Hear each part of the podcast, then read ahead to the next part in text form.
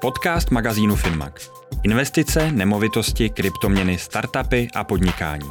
Finmag vás připraví na budoucnost. Dámy a pánové, vítejte u dalšího dílu Finmag podcastu. Pozvání do dnešního dílu přijal Václav Staněk z firmy Vasky. Vašku, vítej, vítej v podcastu. Děkuji za pozvání. Vašku, mohl by ses na začátek, než začneme, krátce představit sebe a svoji firmu? Určitě, tak zkusím to krátce. Jmenuji se Vašek Staněk, teda je mi momentálně 24 let, v lednu jsem oslavil právě 24. narozeniny a dříve jsem byl teda vrcholovým sportovcem, dělal jsem atletiku, také jsem byl studentem částečně, ještě studentem jsem, ale to hlavní teda, co mi zabírá nejvíc času, tak je podnikání.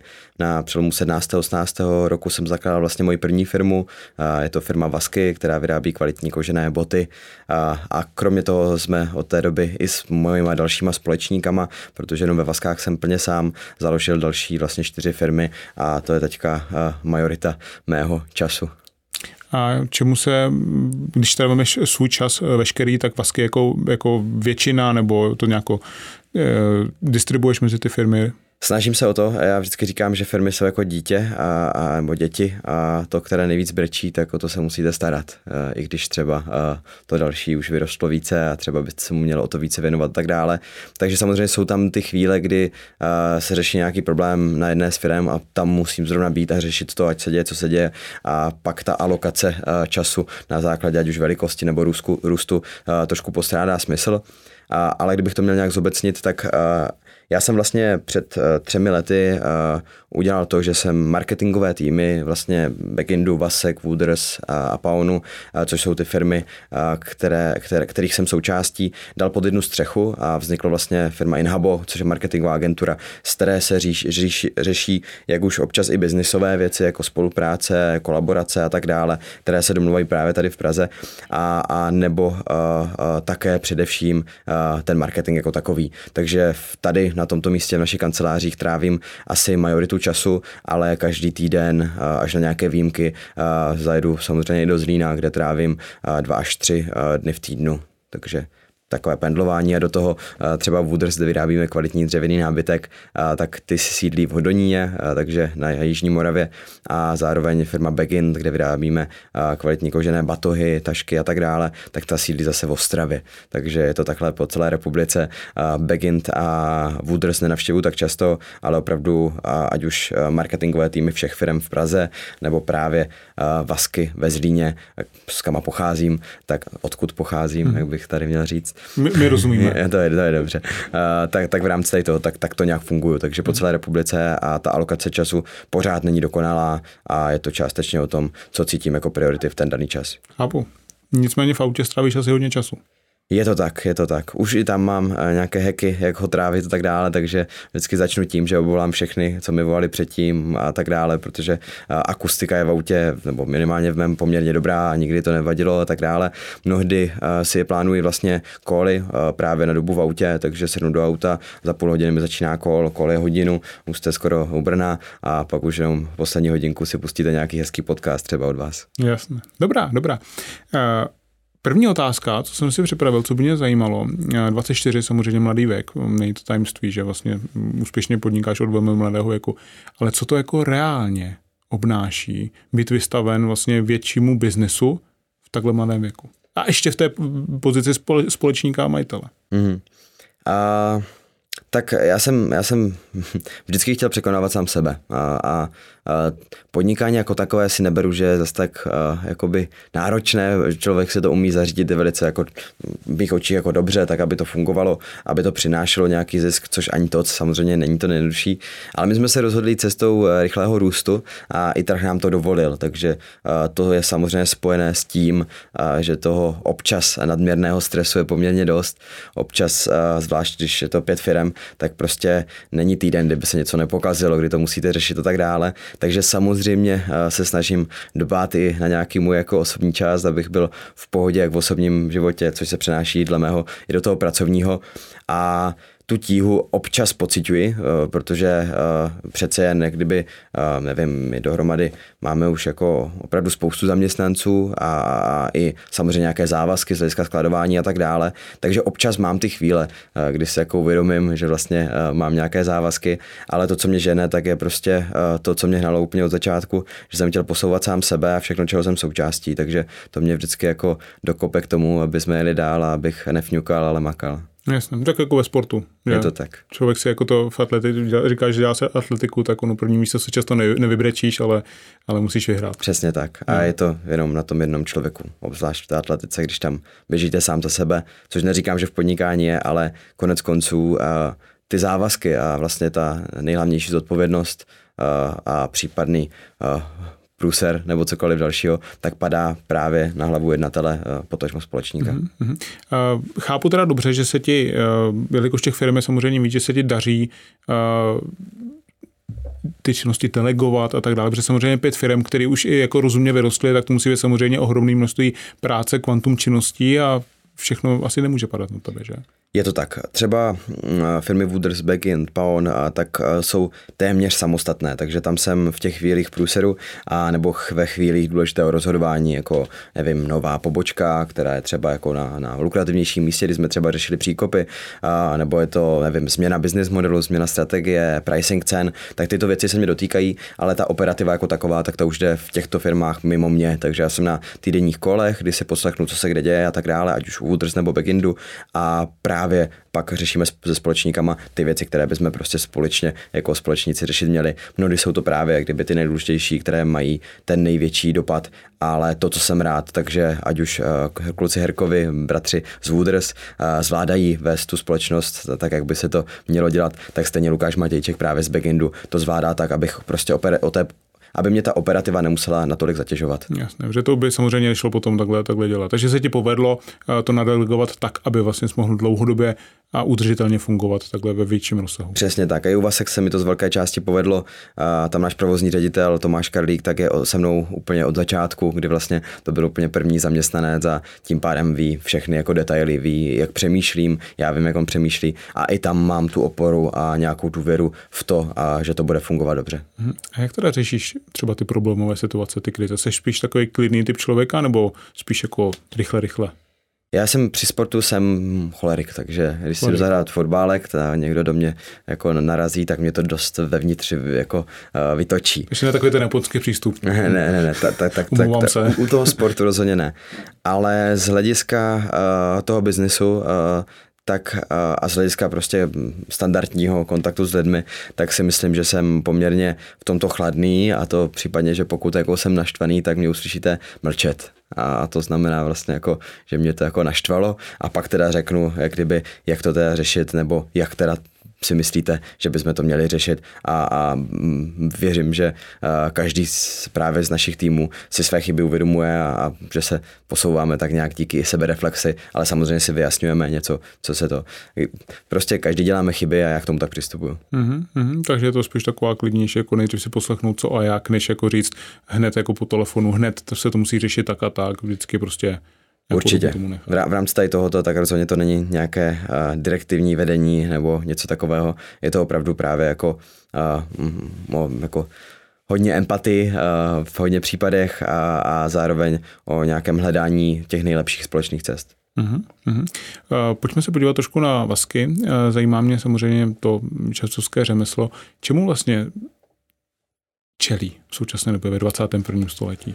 Protože samozřejmě tady v Čechách nemusíme ani zmiňovat, že Baťa a tak dále, to je velmi jako tradiční věc, ale jak se to posunulo za těch posledních 100 let? No, za mě se to posune směrem dolů a to ať už z hlediska dat nebo z hlediska to, co my vidíme, protože to náročné pro zajímavost, eh, nevím, kolem roku 1930, 25 třeba, tak bylo jenom ve Zlíně 30 tisíc ševců. Teďka z dat, co já znám z nějakých posledních let, tak se jedná o nějakých tři tisíce ševců, což je v mých očích enormní číslo, protože jsem nikdy neviděl a to opravdu máme kontakty skoro na všechny výroby, které v Česku jsou. A, takže tam jsou započítaní i třeba právě jako a, lidi spojení se ševcinou, ať už jsou to ve finále jako uh, tkalci, kteří nevím, dělají tkaničky, nebo naopak lepidlo na lepení podešve nebo podešve a mhm. vlastně i ty komponenty jako kolečka a tak dále. Takže dejme tomu, že tato, tato skupina jako uh, je v České republice kolo, kolo prostě tři tisíc lidí a ty čísla, které jsou, tak neustále jak kdyby to klesá, takže naopak spíše lidi z onoho oboru ševcoviny, který uh, my máme tak rádi, tak odchází, než aby přicházeli a těch nějakých iniciativ, aby se vrátili zase lidi zpátky k řemeslu, eh, což si myslím, že ty šikovné české ručičky, o kterých eh, se často mluví, takže tady pořád jsou, tak eh, tady těch iniciativ moc není. I my se tomu snažíme i naproti, ať už je to nějakou jako osvětou o té ševcovině, nebo to, že se snažíme ukazovat, že ta výroba je prostě kouzelná. Neustále dáváme ven videa z výroby, televizní kampaně, kterou jsme měli, tak byla ve finále o tom, o symfonii v rámci naší výroby, kdy tam vyloženě metaforicky přišel dirigent a pak se spustila hudba těmi stroji jako takovými. A, kromě toho to máme v plánu i spoustu dalších aktivit, máme vyalokovaný budget právě na aktivity, typu podpory ševcoviny, ať už jsou to třeba budoucí kurzy nějaké, nebo máme v plánu spoustu krásných věcí, nevím, co se zrealizuje, a, ale snažíme se a, s tím něco dělat, aby jsme ať už v mladých nebo třeba v těch lidech, kteří v té ševcovině historicky byli, tak aby jsme jim zase ukázali, že se prostě vrátit můžou a že to může dávat smysl a že je to prostě kouzelné. A proč si myslíš, že ty lidi odešli v první řadě?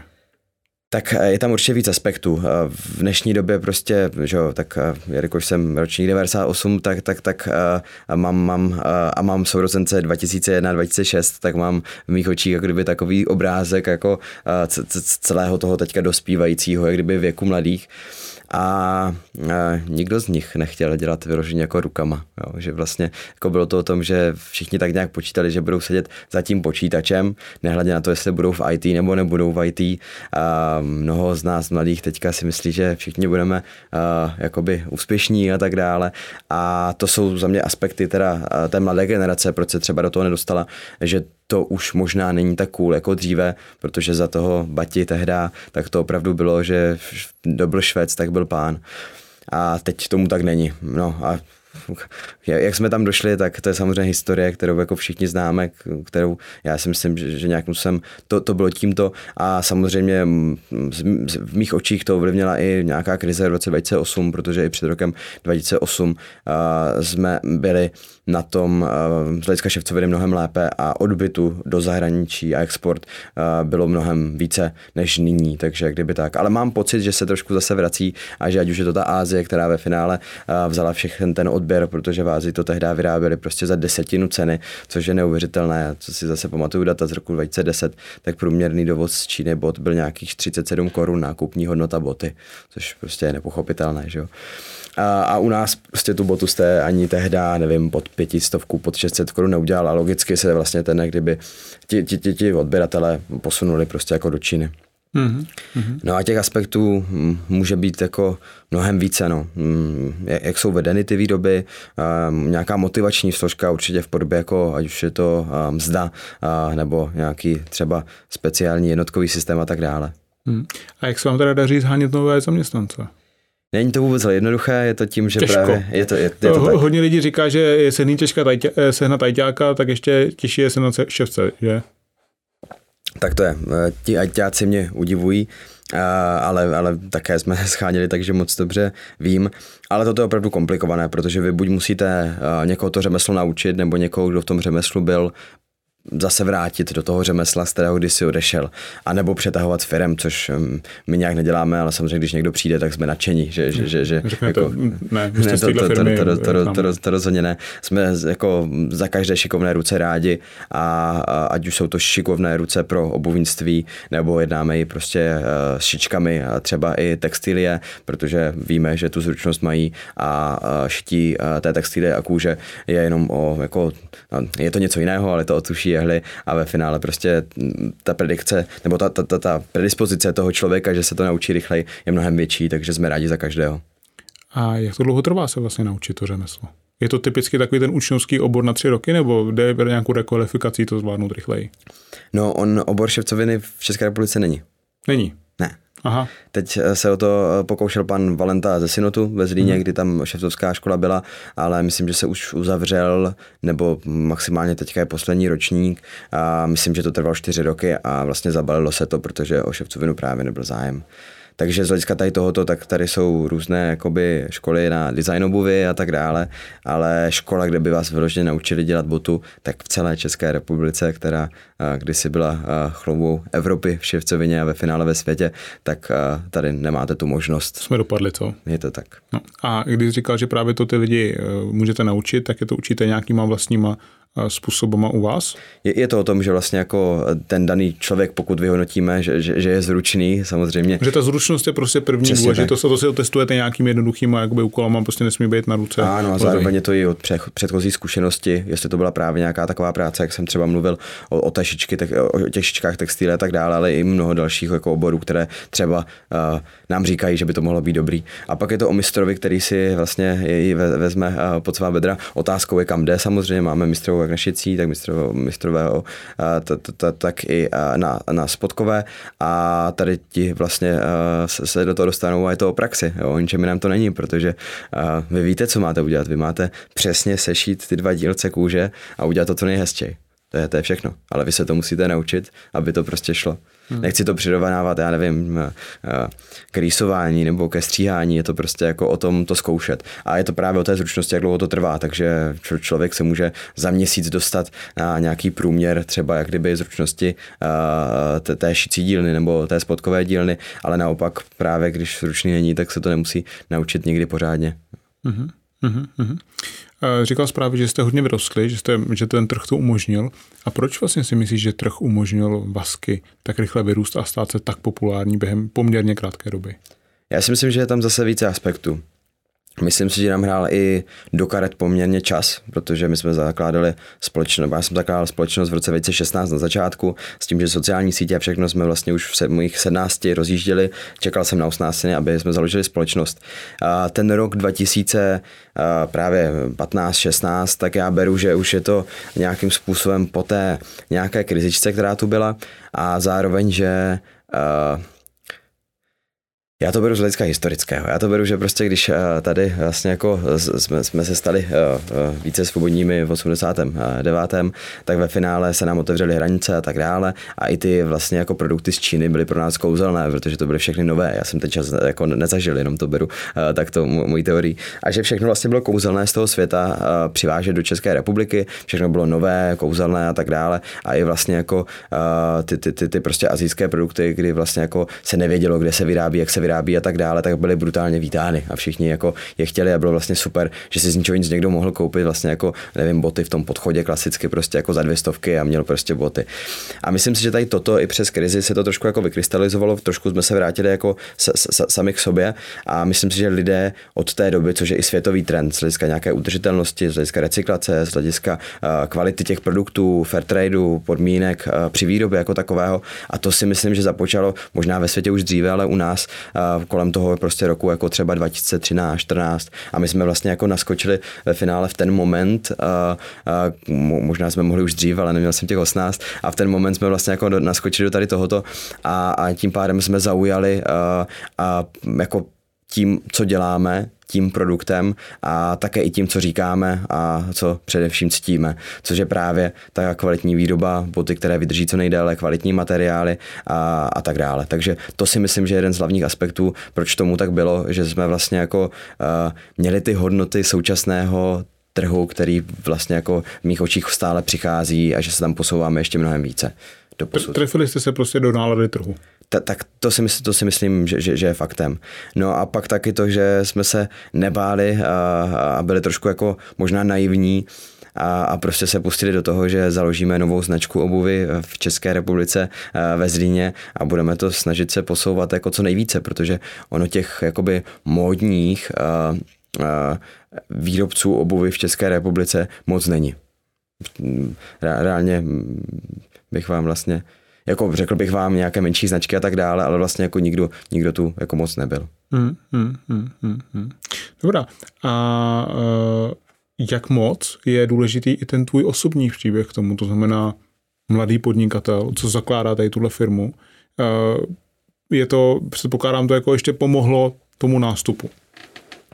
Záleží kdy. Tak samozřejmě, když mi bylo 18 a objížděl jsem ty uh, dodavatele a, a řešil s nějakýma business partnerama něco nebo něco takového, tak to moc do karet nehrálo, protože mm-hmm. samozřejmě uh, ne, ne, nechci říkat jako stigmata nebo stereotypy, ale, ale prostě ně, ně, logická úvaha, že když má někdo 18 a sotva tady jako mm, vyšel, no vlastně ani nevyšel, že jo, já jsem byl ve čtvrtáku, nevyšel ani střední školu, tak mi tady bude jako, uh, mám mu věřit, nemám, zaplatí mi tu fakturu, nezaplatí hmm. mi tu fakturu, jako, jako co, co, to bude, kde to dělají a tak dále. Takže tak to tam, tam bylo spoustu toho, co jsme museli kdyby probourat a, a, a pak jsme se dostali opravdu do určitého bodu, kdy jsme, dejme tomu, překonali nějaký v bod zlomu, kdy vlastně jako, ať už je to bylo spojené s prvním vlastně třeba výhrem v jedné soutěži, s tím spojené další PR, kdy vlastně kdyby jsme postupně sbírali takové, kdyby, hm, řekl bych, štemply důvěry a v ten moment, kdy jsme se dostali na nějaké zajímavá čísla,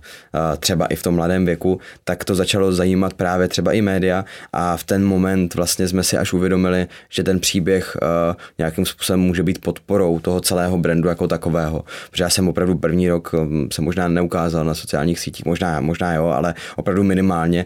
A, a od té doby jsme právě vlastně, když jsme si to uvědomili, tak i já promlouvám našim zákazníkům o našich plánech, o, skrz různá videa a tak dále. Takže beru to, že v jeden moment jsme si uvědomili tady ten kdyby přerod a tím pádem, tím, že beru, že to uvědomění už proběhlo a že na něho myslíme, tak ano, určitou roli to tam samozřejmě hraje, ale ten hm, pří, pří, příběh za mě pořád jede, uh, stárnu, už, už mi není 18, už mi není 19, takže nevím, jak, jak v návaznosti na ten věk třeba to bude přicházet lidem uh, zajímavé, takže není to určitě jako pilíř, na kterém celý ten biznis stavíme a není to ani ten důvod, proč se, na ty boty, jako proč se nám ty boty prodávají, hmm. protože ať už jsem mluvil o tom, o té náladě trhu a o tom, co vlastně lidi chtěli a, a co jsme jim přinesli, tak konec konců vždycky končíme u toho kvalitního produktu. A to je ten hlavní důvod, protože když si u nás nakoupili jednou, tak prostě byli ochotni si nakoupit i po druhé. Takže mm.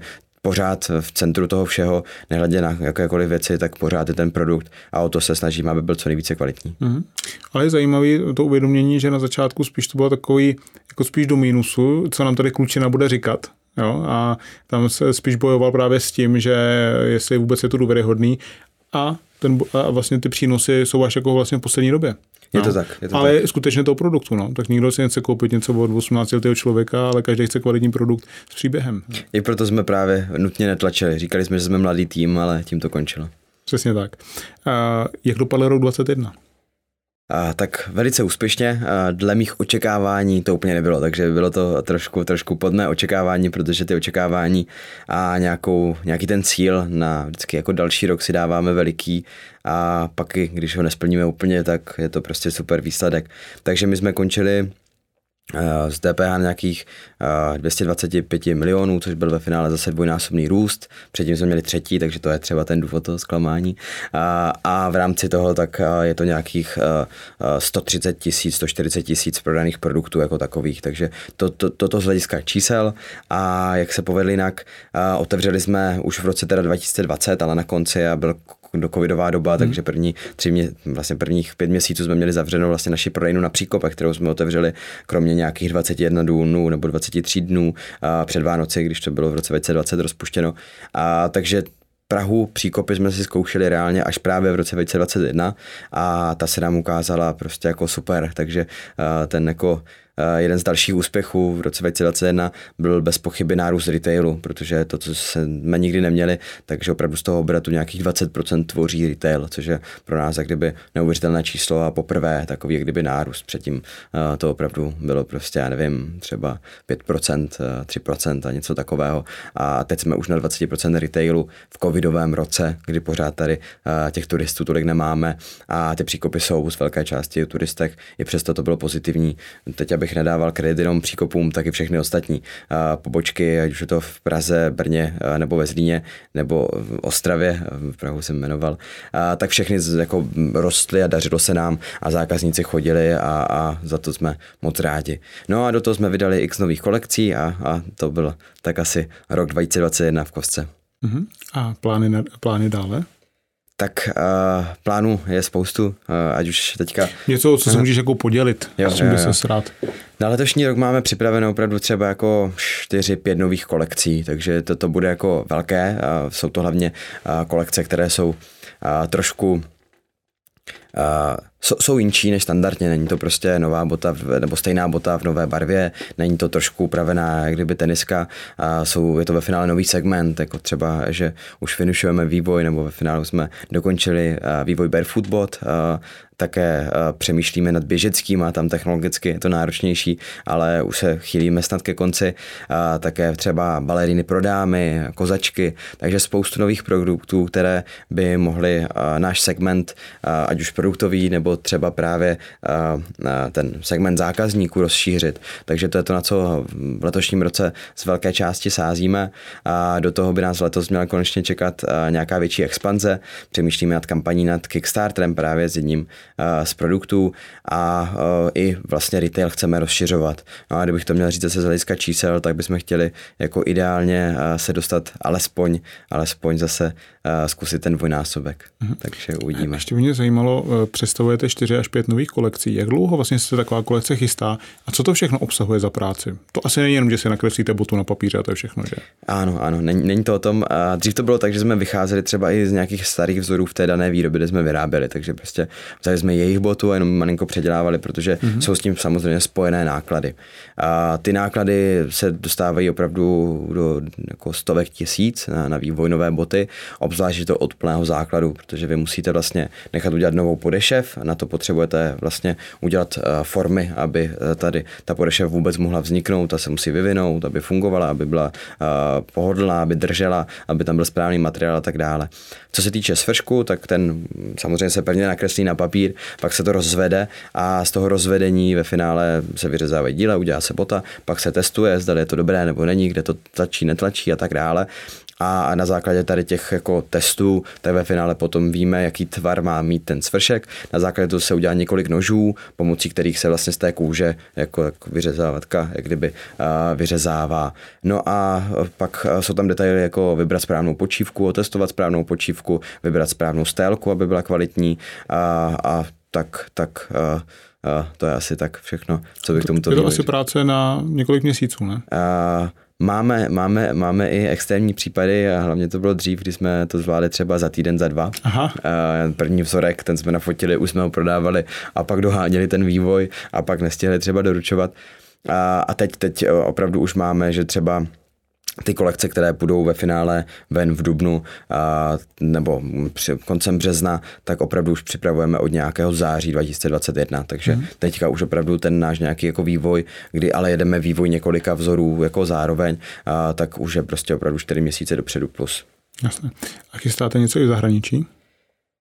Jak jsem zmiňoval, no, ta, ta, ta expanze je téma, které uh, se nás drží. Uh, v Česku víme, že máme ještě potenciál růst, ale uh, tu expanzi bereme jako velkou výzvu, kterou chceme naplnit. Takže letošní rok je zase ten rok, kdyby jsme to chtěli, chtěli, chtěli, chtěli naplnit a i z toho důvodu přemýšlíme nad právě jako crowdfundingovou kampaní na Kickstarteru, aby jsme si ověřili ten trh celosvětový a zjistili, kde by u nás třeba mohl být zájem, uh, než aby jsme vyloženě si vytipovávali ty jako státy a, a prostě zkoušeli tam jako tři roky se protlačit a pak zjistili, že ve finále ty čísla pořád nedávají smysl. Takže zkoušíme to trošku jinak a zároveň i v rámci B2B, protože máme poprvé v historii Vasek na skladě jako desítky tisíc párů, tak se nám otevírá i nějakým způsobem jako nový v uvozovkách business model B2B, takže přemýšlíme jít právě nad jako nalezením partnerům v zahraničí, aby jsme to naše B2C rozšířili právě o B2B a trošku diverzifikovali ten business model.